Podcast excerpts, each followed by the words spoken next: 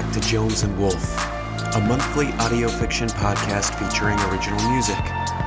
This month, we present for your approval The Trip, a story about two women, one time machine, and a mutual desire to do whatever it takes to get their relationship perfectly right, even if that means starting their romance from scratch over and over and over.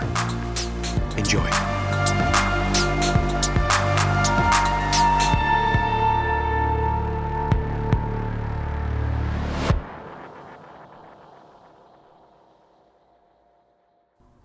Wasn't that Tatiana didn't appreciate everything Joyce did for her.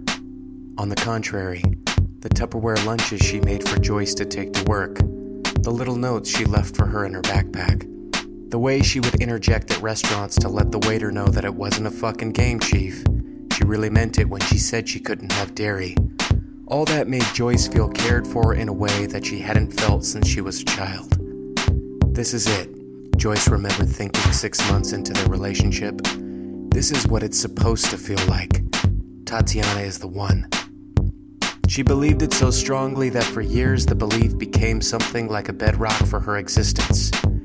No matter what was going on at the theater with its rumors of bankruptcy and foreclosure, or the months that would go by where she hadn't written a single word in her screenplay, or news alerts of terrorist attacks in churches and shootings in schools less than a hundred miles away, she always had Joyce to come home to, Joyce to embrace, Joyce to curl into, a sanctuary from a world full of failure and violence and despair. It wasn't until they'd been dating for six years that something finally snapped. They were at their normal Sunday cafe, drinking lattes, when Joyce reached over and squeezed Tatiana's knee. You've got something on your mouth, she said, pointing out a bit of vegan donut glaze that was lingering on Tatiana's lower lip. Before she could brush it away, Joyce leaned across the table for a juicy kiss, licking the glaze off her lip. Don't worry, she said. I got it. Tatiana could have killed her. She wanted to scream, tear her hair out, overturn every table in the cafe, and watch the dishes shatter on the floor. Six fucking years. Tatiana imagined screaming at her. You've used the exact same line for six fucking years. What are you? A robot? Will the CPU in your brain self destruct? Will you cease to exist if you dare to act in any way novel when I have a crumb on my fucking face? Of course, this wasn't the first time that Tatiana had felt suddenly full of rage after one of Joyce's kind and romantic acts. There had been other instances, moments when she'd tear up one of Joyce's notes without reading it, or throw entire Tupperware lunches in the garbage. Days when she couldn't bear any more optimism in the face of her inadequacies. You're so talented, Joyce would say. The way you write, it's so unique and special and beautiful. Except Tatiana knew the truth that she wasn't brilliant or perfect or anything superlative. That she was probably never going to finish her screenplay. That the small community theater she belonged to was never going to draw anyone to a show who wasn't a friend or family member of one of the actors. But that wasn't what made Tatiana furious the positivity. What made her suddenly want to start ripping the cafe apart, table by table, was the realization that no matter what happened, if she wrote and directed the surprise hit indie darling of the year, or if she became a frazzled old community theater director, the kind that stopped using conditioner and wore mostly pastel colored sweatshirts from ski lodges that had gone out of business years ago, the response from Joyce would be exactly the same as if she had one default way of interacting with a significant other. And Tatiana, by virtue of sitting in the particular chair she was in at that moment in space and time, getting a bit of glaze stuck to her lower lip, was the recipient. But what Tatiana realized that day in the cafe was that it could have been anyone. The universe was random after all. How else could you explain these terrorist acts, these school shootings? Tatiana wasn't special. She was simply present.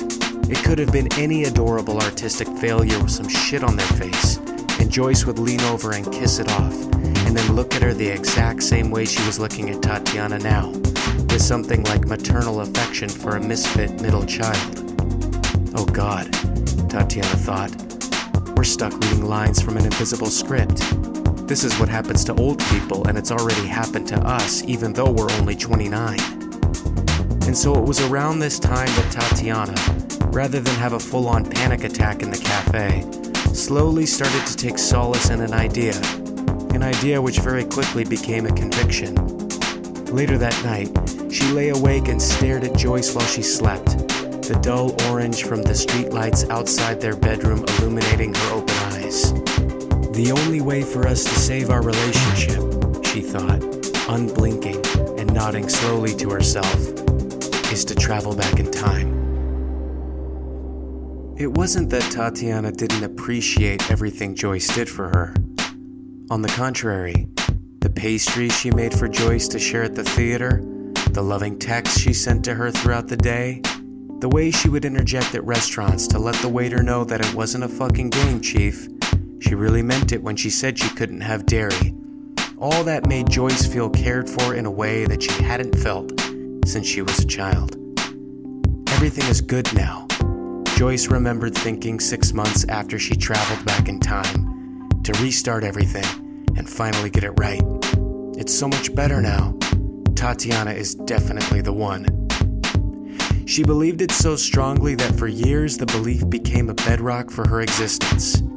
No matter what was going on at the theater with its paltry audience, or the months that would go by where she hadn't written a single word in her screenplay, or news alerts of extremist uprisings around the world, and shootings in nightclubs less than a hundred miles away, she always had Joyce to come home to, Joyce to embrace, Joyce to snuggle into, a sanctuary from a world full of failure and violence and despair.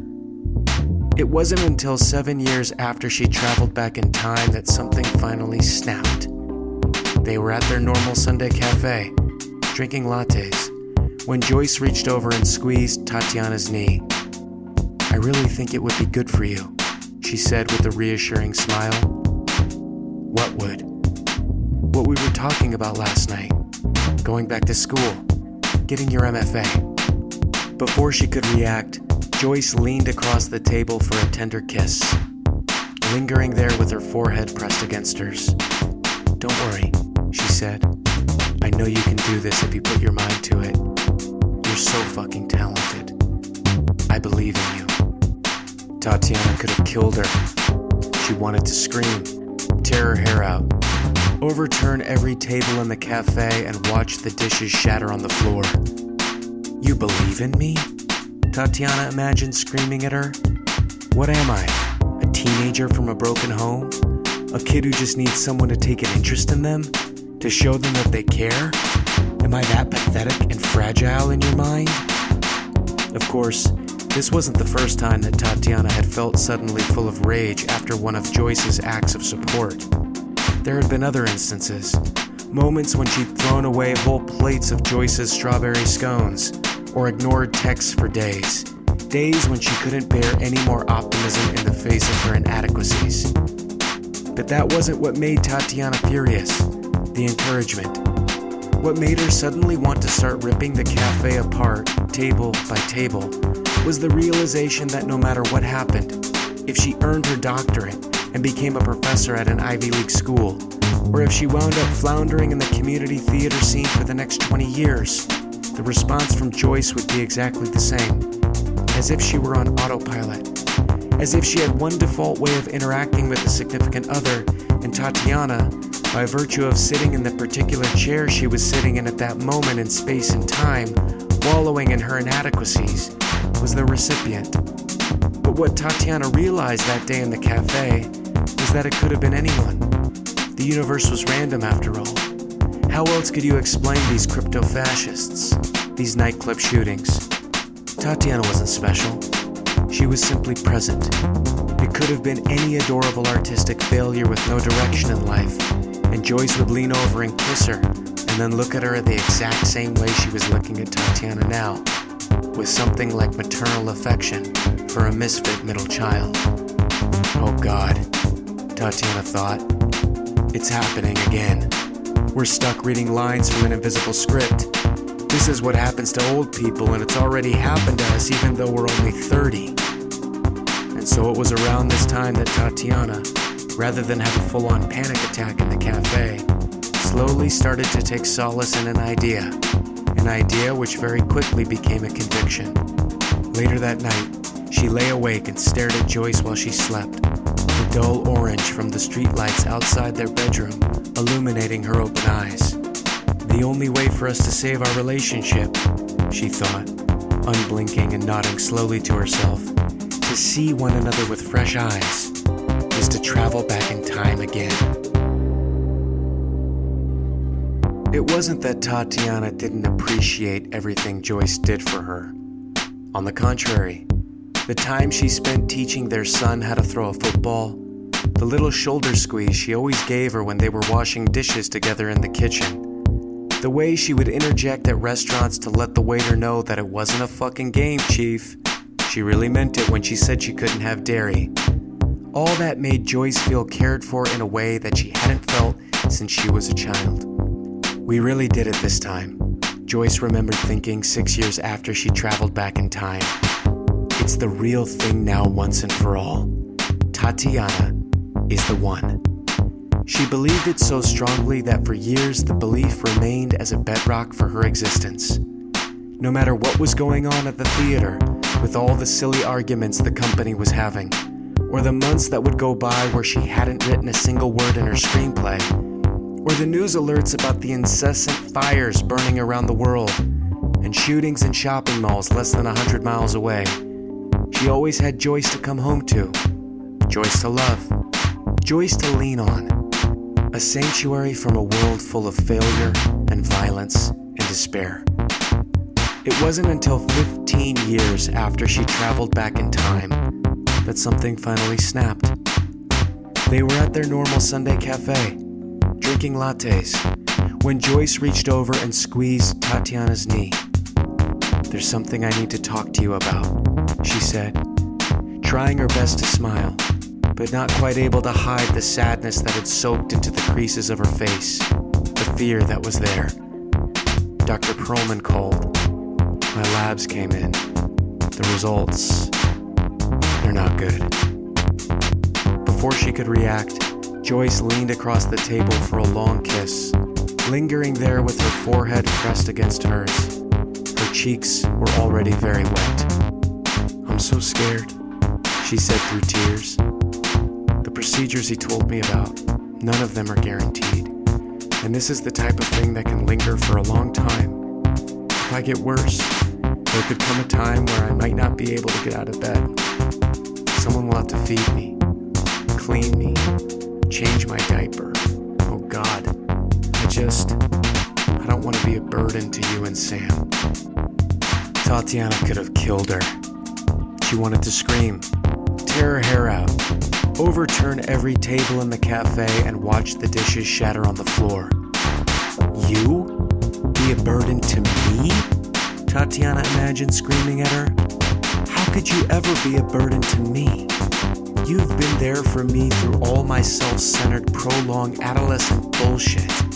Every fake crisis I've ever had the obsessive worrying about my artistic abilities, whether or not the world would ever notice me, the neurotic self doubt that lingers to this day. You loved me through all of it. How dare you think you'd be a burden now that you need me to be there for you? The love I have for you would never allow for me to think of you that way. Never. Of course, this wasn't the first time that Tatiana had felt suddenly full of rage after one of Joyce's self effacing acts. There had been other instances. Moments when she'd criticized Joyce's parenting or brushed coldly past one of her nuzzles in the kitchen. Days when she couldn't bear any more optimism in the face of the world's suffering. But that wasn't what made Tatiana furious selflessness. What made her suddenly want to start ripping the cafe apart table by table was the realization that no matter what happened, if Joyce didn't get a bone marrow transplant and died slowly from the cancer ravaging her T cells, or if she was able to beat the disease and come back stronger and more inspirational than ever, the response from Joyce would be exactly the same. As if she was the one who had done something wrong by getting sick in the first place. Like she had no problem showing love and compassion to other people during their dark moments, no matter their faults, but wouldn't extend the same generosity to herself. What Tatiana realized that day in the cafe was that it could have been anyone sitting there, witnessing this moment in Joyce's life. The universe was random after all. How else could you explain this delusion about science? These shopping mall shootings. But by then, Tatiana had traveled through time twice, and what her travels had taught her was that although it could have been anyone, any adorable artistic dreamer who Joyce, in better circumstances, might have leaned over and kissed and then looked at with burning desire, it wasn't anyone. It was her. And because of that, Tatiana was special. Because she was there. Because she was present. And so it was around that time that Tatiana, rather than have a full on panic attack in the cafe, slowly started to take solace in an idea, an idea which very quickly became a conviction. Later that night, she lay awake for a long time, holding Joyce and staring at her while she slept. And then she slowly crept down to the basement where she kept her time machine. As quietly as she could, she opened the padlock and crawled into the hidden space where the machine was. The only way for us to survive this, Tatiana thought, unblinking and nodding slowly to herself while her hand hovered above the dial, is if I destroy this machine and never travel back in time again.